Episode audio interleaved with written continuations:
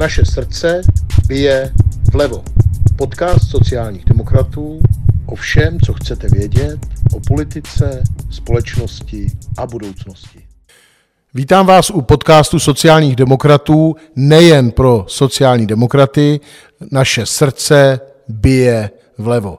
Tentokrát s Jiřím Sedlářem. Jirko, ahoj. Ahoj Michale, díky za pozvání. Jirka je mladý sociální demokrat, eh, je členem sociální demokracie i mladých sociálních demokratů. Jirko, eh, kolik tobě roku? 23. 23 let. Eh, jak dlouho jsi členem sociální demokracie? A sociální demokracie jsem eh, členem chvilku, je to, je to asi měsíc, ale uh, jsem mnohem déle členem mladých sociálních demokratů, uh, asi dva nebo tři roky už to bude, takže se sociální demokracií už mám nějakou zkušenost. Takže ty jsi vlastně představitel úplně nové generace sociálních demokratů, přišel si do strany v situaci, kdy už bylo po tom pádu, po Babišově vládě, po té, co sociální demokracie vypadla z poslanecké sněmovny a kdy vlastně znovu vstává z popela a znovu se pokouší obnovit důvěru lidí lidí v České republice. Co tě do strany přivedlo? Jak se, jak se stane mladý člověk ve 20, 21, 22 letech eh, sociálním demokratem? Eh, byl to jednak právě ten eh, pád, co si zmínil z poslanecké sněmovny, kdy jsem si řekl, že to je ta pravá příležitost na to pomoct té straně se změnit a vrátit se zpátky. A druhá to je nějaký vývoj mého života, kdy já pocházím z Ostravy a studoval jsem střední průmyslovou školu, kde jsem eh, narazil na spoustu životních příběhů a situací. Eh, pracoval jsem v provozech eh, v ostravských továrnách, takže jsem zažil ty ne příliš šťastné podmínky, ty špatné podmínky pro pracující a to mě vlastně vedlo k tomu, že jsem začal cítit tu nespravedlnost, a chtěl jsem to změnit.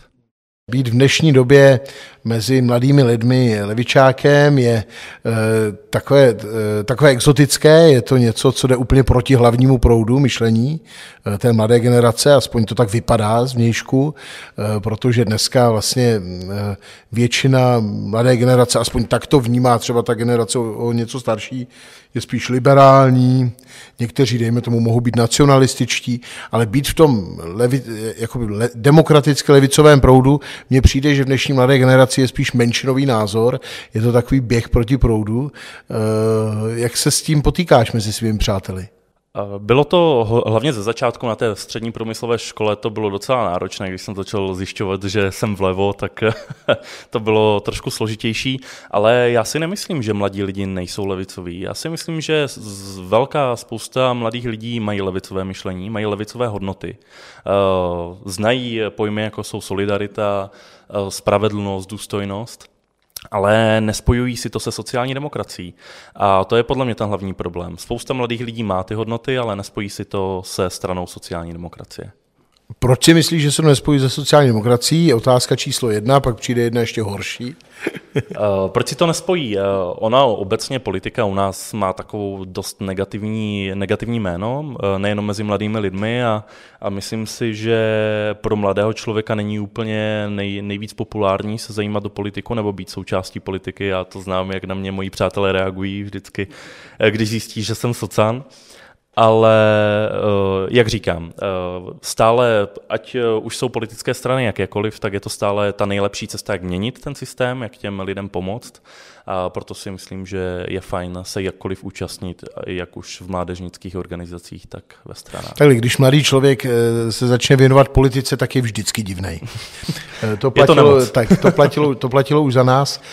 Taky když jsem vstupoval, nebo když jsem se začínal věnovat politice, tak se taky na mě dívali lidi v mojí jako moji vrstevníci se dívali, říkali, proč se věnuješ zrovna politice, proč děláš tohle.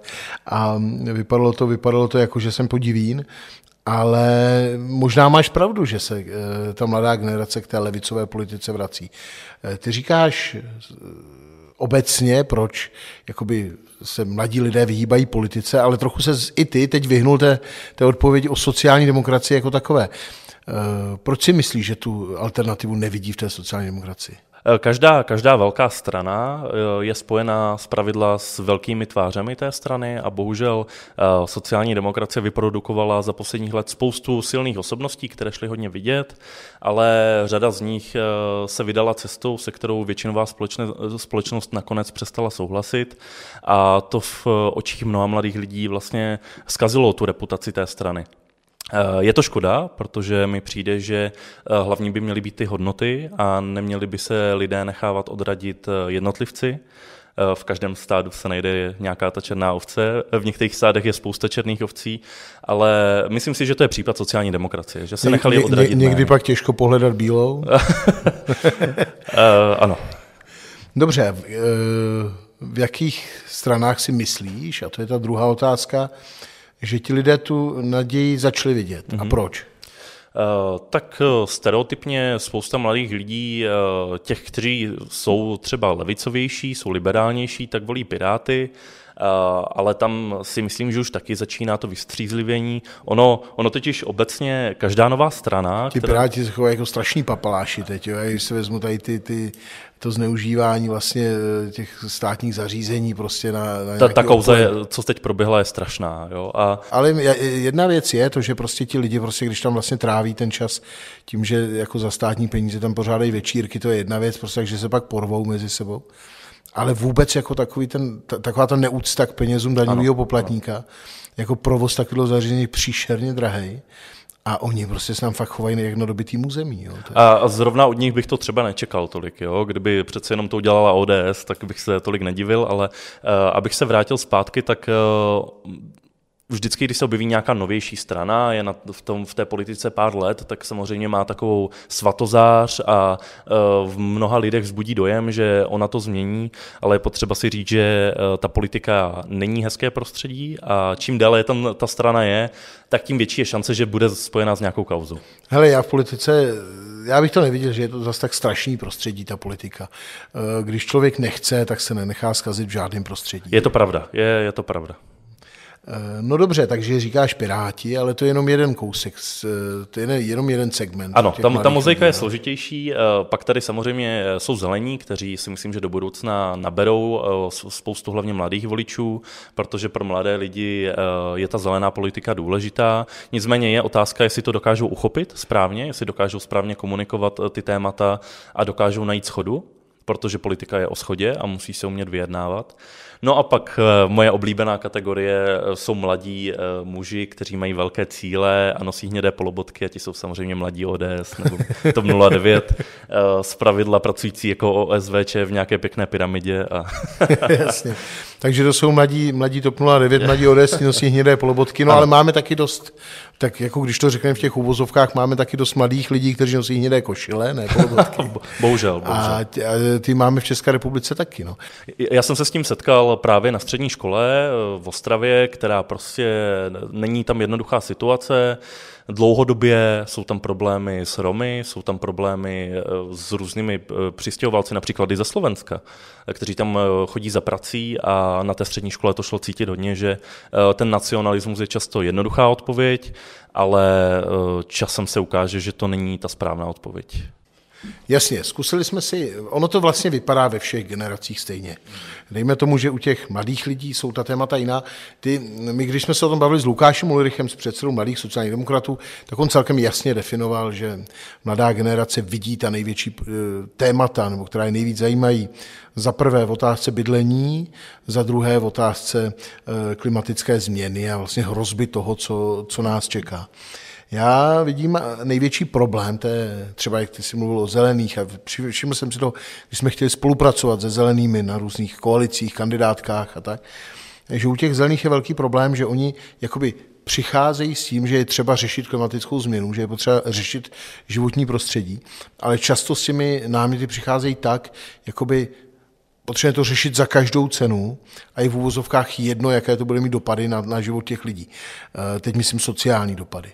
Eh, cítíš i jako strach z těchto věcí u mladé generace, nebo ne?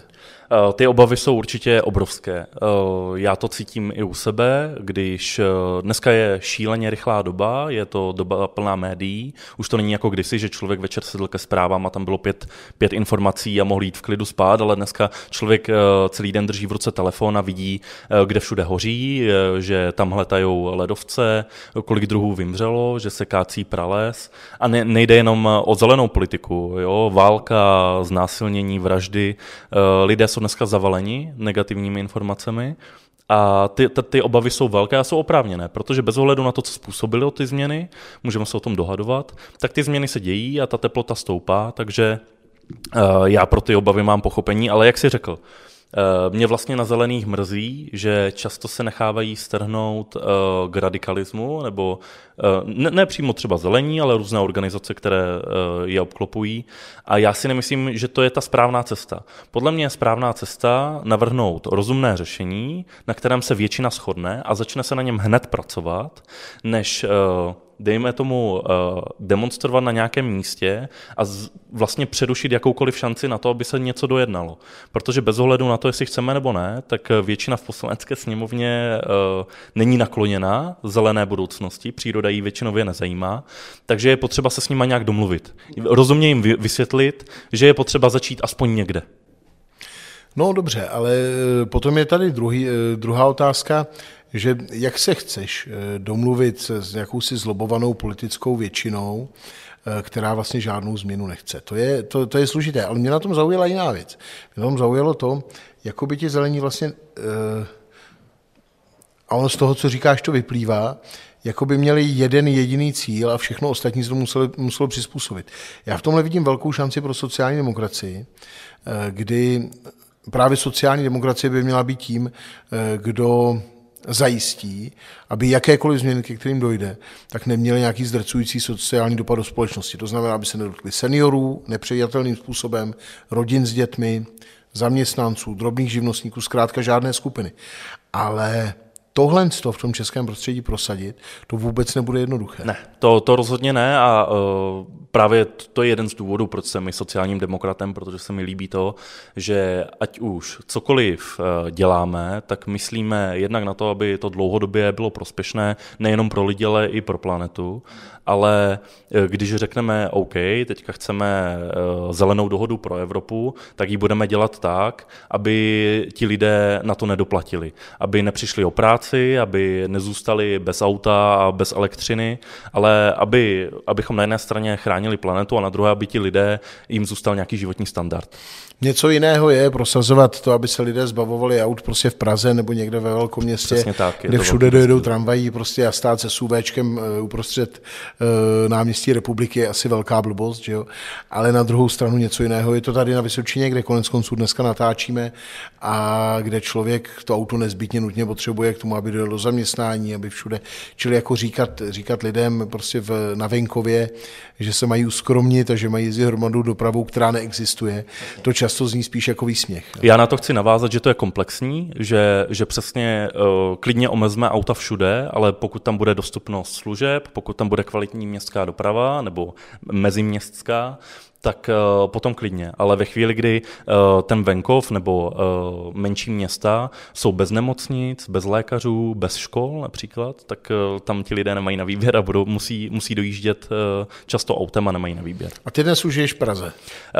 Je to tak. Dokud studuju, tak žiju v Praze, ale většinu života jsem prožil v Ostravě. A chceš se vrátit do Ostravy?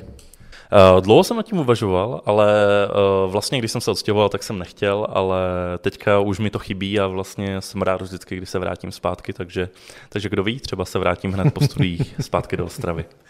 Eh, Severní Morava jako taková má spoustu problémů.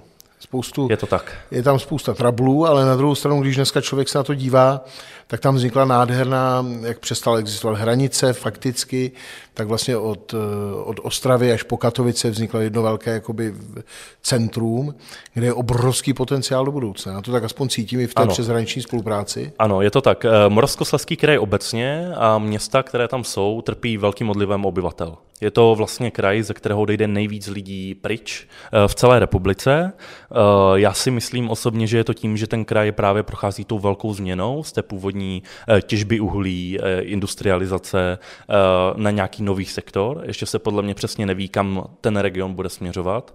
A je tam obrovský potenciál a já bych si přál, aby třeba stát tam podpořil místní podnikatele, místní živnostníky, aby tam vytvářel pracovní místa, aby těm lidem umožnil, ať tam dále žijou, protože je to nádherné místo, je to kousek do hor, je to kousek do přírody a e, v Ostravě se žije hezky, takže ale já, když jsem byl dneska v e, Karviné, v Bohumíně, v Orlové a v těchto městech všech, tak jsem strašně cítil, že by bylo potřeba, aby tam přišla nějaká high-tech firma, aby stát vlastně ve chvíli, kdy podporuje některé jako ty inovativní projekty a podobně, tak aby některý z nich e, přišel právě třeba do té Karviné nebo právě do té Orlové, prostě do těchto měst, aby tam prostě přitáhli i lidi, aby tam zůstali lidi, prostě nenutilo je to odcházet do Prahy, lidi, kteří získají nějakou vysokou kvalifikaci třeba v IT nebo v něčem podobným. A tohle by ten, tohle by ten stát měl podpořit. No. A, a nějak se to neděje pořád. Jo. A... Je, to, je to vlastně strašně smutné, protože vždycky, když se vrátím, tak eh, na jedné straně vidím velkou beznaděj u svých eh, spolužáků ze střední školy, u členů své rodiny, kteří vlastně často pracují za minimální mzdu, nebo za velmi nízké mzdy obecně. Schválně víš, kolik je minimální mzda teď? Uh, teďka 17 tisíc. Jo, jo, trošku 17 přes, trošku přes 17 tisíc. Uh, je to, ty nízké mzdy jsou, jsou neštěstí. Moji oba dva uh, rodičové jsou odboráři, a můj tatínek je řidič kamionu, moje maminka je zdravotní sestra. A u nich jsem právě viděl, že... A jezdí mezinárodní trasy? Je, jezdí, jezdí jo, mezinárodní jezdí, trasy.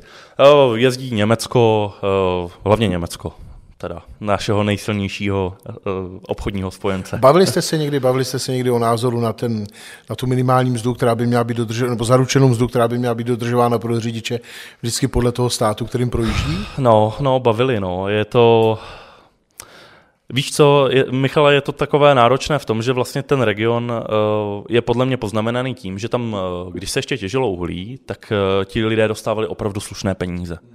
A ve chvíli, kdy byla revoluce a postupně se tam přestalo těžit, tak ten životní standard všech těch lidí klesl, protože každý měl v rodině aspoň jednoho horníka. No mě a... to povídej, že jo, tak u nás, u nás se těžil uran, jo, proti proti našim uranovým horníkům byli ti vaši uhelní úplní chudáci. a, a akorát to si moc těch peněz neužili, předpokládám, v uranových dolech. Ale uh, že teďka ten region je vlastně takový smutný. Ti lidé by chtěli pracovat, myslím si, že uh, obecně lidé v Moravskoslezském kraji jsou velmi pracovití, ale není tam moc zajímavých eh, pracovních nabídek, není tam moc zajímavých pracovních podniků a uh, je tam těžké začít biznis, protože pokud je region, který je tak, takhle rozházený dlouhodobě, tak je podle mě těžké najít odvahu tam rozjet něco většího. No ne, tak a to, o to víc vsteku, vstekuje, když pak člověk vidí, že když z Evropy sem přicházejí peníze na, na inovace, tak se z nich tamhle někdo u Prahy dělají eh, v Agrofertu linky na toustový chleba, někde, kde to vůbec ano. není potřeba, kde to vlastně ano. nic eh, rozumného pro, pro, pro, pro ty lidi nepřinese. To, to je vlastně jeden... A to jsou peníze, které na té severní Moravě chybí se, jak na té Vysočině. Je to, je to jeden z velkých důvodů, proč jsem se taky rozhodl účastnit eh, politiky svým malým dílem, že ten Moravskoslezský kraj je zapomenutý dlouhodobě. A v těch lidech to zbuzuje zbytečnou nenávist proti Praze, proti, proti Čechám. A je to, je to opravdu zbytečná nenávist. Tak ona je mírně opodstatněná. No, je, je, je, je opodstatněná, ale ne, nemůžu, nemůže za to Praha jako město, nemůžou za to Pražani, ale můžou za to prostě politici, kteří, kterým to je jedno. že, že, se, že se velkým mafiánům nechce a, přesně jezdit tak. na své fabriky, dívat moc daleko. Ano, ano. No, tak bohužel, bohužel tohle je věc, kterou stát zanedbal. Eh, vyřešit ji musí. Zdá se, že to ne, není schopno vyřešit ani pravicová současná vláda. Eh, no ano, určitě ne, takže, takže to zase zbyde na sociální demokracii. Zase to, zase to zbyde na nás, ale když se člověk podívá, že i v Polsku je větší minimální mzda, i v Lotyšsku je větší minimální mzda. A o to se samozřejmě odvíjí uh, všechny ostatní mzdy. Jo. Může někdo namítat, že no dobře, minimální mzda mě tolik nezajímá, ale, ale eh, s tím zvednutím minimálky se samozřejmě zvedají zaručené mzdy a jsou to propojené nádoby. Lidi, kteří chtějí rozmátit sociální demokracie na kusy, tak vždycky začnou uh, říkat, vy se musíte věnovat nebo naopak nevěnovat kulturním tématům, vy musíte být liberální v otázkách, já nevím, teď třeba manželství pro všechny. Manželství pro všechny například, mm-hmm. nádherně. Nebo naopak začnou říkat, ne, vy musíte prostě být tvrdí, nesmíte nikdy povolit nikomu, prostě všichni musíme být stejní, prostě dokud nebudeme všichni stejní, tak to nebude ta pravá konzervativní levice. Ano. Co si o tomhle myslíš, o tom vlastně, jak se neustále štěpíme a hádáme tady o ta témata? Já si myslím, že to je úplně zbytečné. Sociální demokracie by měla vždycky stát na straně člověka. A pokud eh, někdo dostává neférové peníze za svoji práci, tak podle mě je to stejně velký problém, jako třeba někdo čelí tomu, že má nějaké menší práva než někdo jiný. A bohužel vidíme, že to konzervativní myšlení, které tvrdí, že to, co bylo kdysi, je jediné správné a uh, já si vždycky dělám srandu, uh, že nás chtějí vrátit do středověku, jo? takové jako placené školství, placené zdravotnictví, tak se mi úplně vrací ta šlechta a ten zbytek, který někde umírá jako ve svojí roubence. Uh, nechci to. A ty kulturní témata jsou důležitá pro mladé lidi, je potřeba se o nich bavit, ale podle mě je potřeba se o nich bavit rozumně. Uh, ideálně bez nějakých velkých emocí. Prostě jsme v situaci, kdy eh, je tady nějaká skupina lidí, kteří třeba, ne, třeba když se budeme bavit o manželství pro všechny, kteří prostě nemají stejná práva jako běžný pár. A tihleti lidé uh, jsou o ty práva ochuzeni trošku zbytečně, protože už se ukázalo, že nejsou nějak šílení, že nikoho mu neubližují a uh, myslím si, že pokud to funguje v jiných zemích a nic zásadního se neděje špatného, tak eh, by bylo férové jim minimálně dát příležitost, aby dokázali, že to bude fungovat a uh, že se nic špatného nestane. Já si pamatuju jednoho dlouholetého pravicového konzervativního poslance, který argumentoval proti manželství pro všechny tím, že říkal, když budou mít homosexuálové stejná práva, jako, eh, on říkal jako my, jo, tak říkal, když budou mít homosexuálové stejná práva jako my, no tak to pak bude chtít být homosexuál každý. Tak tím... Eh, je, je to je, podle mě, podle mě uh, tím prozradil hodně o sobě, ale, ale ne, ne spíš... Já, já bohužel na to... Myslím, zase... paní z toho neměla radost, toho bohužel, vyjádření, když přišel domů. Bohužel na to nahlížím tak, že, že třeba teďka, když vláda projednává manželství pro všechny, tak se snaží trošku schovat to, že není schopná řešit současnou špatnou situaci rozpočtu, že uh, není schopná zaplatit lidem důchody, i když v ostatních zemích to ty vlády scho- jsou schopné, na to najít ty peníze, a že naše země vlastně upadá ve všech směrech, ať už jsou to silnice, pošty. A že ty politiky vlastně baví to téma pořád držet nevyřešený, držet ano. do ve vzduchu, uh, vždycky ano. do pár hlasů neprojde, aby jsme se mohli držet dlouho. A třetí, a... třetí čtení. A Taková mlha prostě. A vždycky, když lidi se začnou ptát, kam mizí jejich peníze, tak začneme zase projednávat ve čtvrtým, pátým, šestým kole manželství. A je, a je to zbabilost, protože si trošku myslím, že kdyby tam byla sociální demokracie, a možná je to naivní, tak uh, jednak dokáže řešit to, že uh, naše země je extrémně zadlužená zadlužená, že máme nespravedlivé daně. A jednak i to, že tady jsou nějací lidé, kteří prostě potřebují uh, tu pomoc a potřebují pomoc zprávy. A Nevylučuje se to podle mě. Je, v dnešní době už se to nevylučuje a nejde to proti sobě. Je fakt, že čeští politici často schovávají svoji neschopnost tu za homosexuály, tu za Ukrajinu, tu za Brusel. A vždycky, když jakoby mají ukázat, že něco dokáží udělat, tak radši začnou mluvit o některým z těch zástupných témat. Uh, je trochu líto, že i na některé mladé lidi začíná fungovat ta protievropská politika, která je hrozně jednoduchá. Vždycky, když se něco nepovede, tak je jednoduché křičet, to nám nadiktovali ti z Bruselu a když se něco povede, tak naopak my jsme to pro vás vybojovali v Bruselu. A Bohužel to k politice asi patří, ale uh, byl bych rád, kdyby se tím lidé nenechávali strhnout, protože já jsem hrozně třeba vděčný za to, že jsme v Evropské unii, že mám tu možnost cestovat, protože když poslouchám své prarodiče, svoje rodiče, kteří uh, zažili uh, tu dobu předtím, tak uh, to nebyla veselá doba pro některé lidi a pro ty, kteří se nechtěli účastnit toho režimu, tak to byly dost těžké časy. Uh, neříkám, že dneska ty těžké časy nejsou pro spoustu rodin. I kapitalismus uh, v té pravé podobě přinesl lidem starosti. no, nej, nejméně těžké jsou ty časy dneska zase pro ty, pro které, hele, takhle, co se budeme, když se podíváme na nejmocnější lidi dnes, tak jsou to ti samí, kteří byli nejmocnější tehdy. Jo. Já jsem se smál, viděl jsem nějakou statistiku, kolik bývalých komunistů je v ODS a... Jasně, a mezi to, nejvyššími, nejvyššími biznismeny a všude, jo. To, to tak prostě je. Uh, to jsou, říkalo se tomu, že jsou to lidé z kusadly. Jo? Takže ti zkrátka vyhrávají tehdy i dnes. Dobrá, tak my ale musíme jako sociální demokraté udělat maximum pro to, aby ti lidé z kusadly, kteří vyhrávali v normalizaci a kterým se cestovalo tehdy docela snadno, a kteří vyhrávají dnes, tak aby tu zemi nevzali té většině obyvatel navždycky, aby prostě se, podařilo eh, lidem tu naši zemi vrátit zpět. Tak snad se to podaří. Snad se to podaří a vlastně tady já vidím ten hlavní důvod, proč se angažovat proč se nenechat odradit jednotlivci, proč se zapojit do té politiky? A nemusí člověk nutně vstupovat do politické strany, ale každá strana má mládežnickou organizaci, každá strana má i nějaké zájmové organizace, například jako Masarykova demokratická akademie, vzdělávací. A e, myslím si, že je důležité se o politiku zajímat, o ní mluvit a nestydět se, eh, se postavit za svůj názor, protože dneska bohužel eh, žijeme v době, kdy eh, se lidé bojí nahlas říct i i já jsem to zažil, že jsem se bál nahlas říct, že jsem sociální demokrat a pak mi vlastně došlo, že to je nesmysl, protože ty hodnoty nejsou hmm. zlé. Vy musíte být víc vidět na školách, jako mladí sociální demokraté, musíte být těmi, tou avantgardou, která stojí vepředu ve chvíli, kdy se boje za práva mladé generace. Musíte být ti, kteří jsou vepředu, když se boje za něco, co mladou generaci zajímá a když se mladá generace cítí opomíjená. To je, to je váš úkol, nikdo to za vás neudělá a lehký to mít nebudete. Jirko, díky. Já taky děkuji. Než... Tak jo, díky moc a těším se při dalším podcastu Naše srdce bije vlevo. Naše srdce bije vlevo.